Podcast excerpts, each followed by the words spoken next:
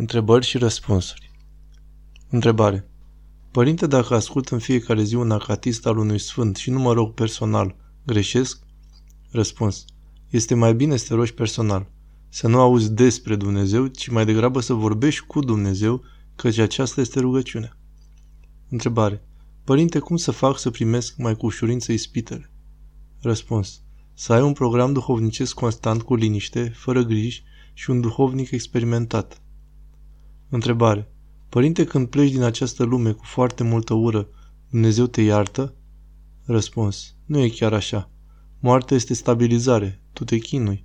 Trebuie să învățăm să iubim până murim. Întrebare.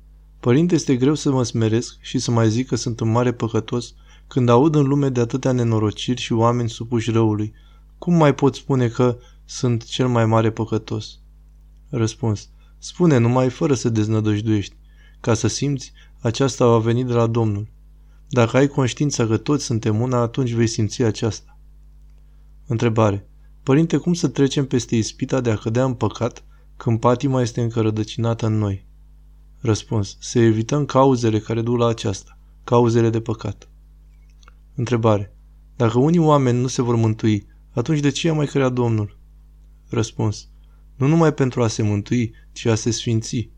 Omul însă ratează acest lucru din cauza libertății sale. Întrebare. Cum pot să vorbesc cu Dumnezeu? Să am sufletul ca și un copil? Răspuns. Cu simplitate. Aceasta vine din ascultare, străduința de a nu judeca și a ne concentra pe păcatele noastre. Întrebare. Cum putem avea o credință mai puternică fără atâta frică și tulburare? Răspuns. Să o cerem de la Dumnezeu și să ne hotărâm pentru asta. Să fim hotărâți să credem, să nu ne mai întrebăm atât. Întrebare. Părinte, când fac canonul cu rugăciunea lui Isus și mintea îmi fuge, pot să o iau de la capăt? Răspuns. Oare cum? Nu există interdicție, însă să ai grijă să-ți continui canonul.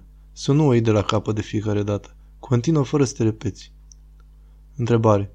Cum ne mortificăm complet trupul? Cum reușim să oprim definitiv reprezentări întunecate care apar chiar și în timp de rugăciune? Răspuns. Nu dăm atenție. Dacă nu putem, atunci ne mâniem și le tăiem cu cuțitul rugăciunii și a trezviei. Întrebare. Dacă am reușit să iertăm mult, cum scăpăm de gândul mândriei care apare imediat după aceea?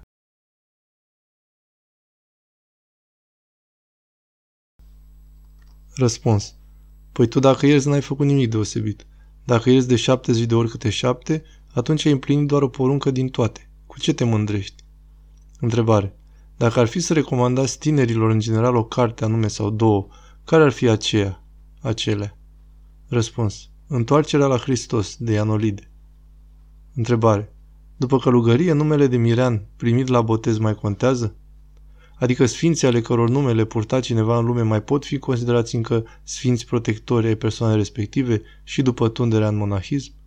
Răspuns. Da, însă în timp dispar ca importanță. Dacă monahul înaintează în viața duhovnicească, devine mai important numele monahal.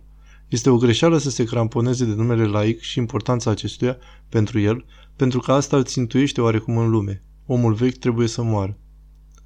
Întrebare.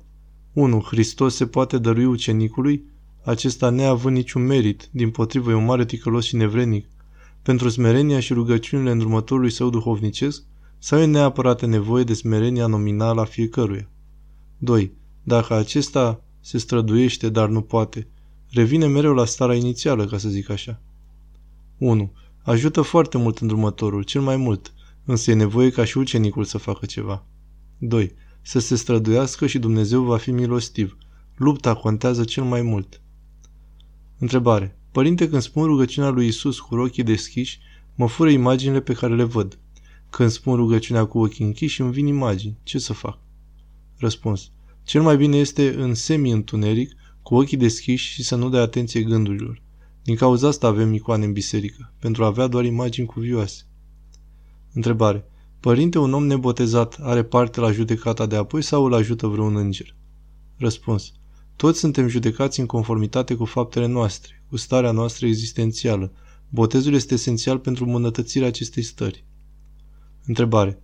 Părinte, de ce când am simțit o dulceață în pomenirea numelui lui Isus, nu reușesc să păstrez această dulceață foarte mult timp? Răspuns. Pentru că este harul lui Dumnezeu și depinde de el.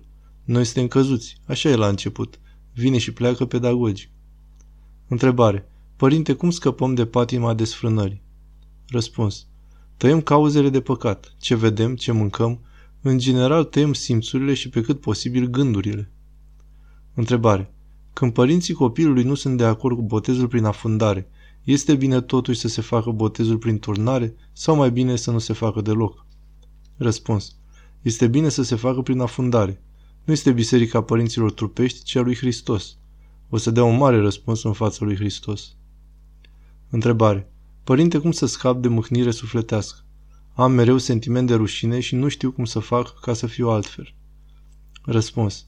Să te spovedești, să asculți podcasturi duhovnicești, muzică bună și să fii aproape de oameni duhovnicești făcători de bucurie.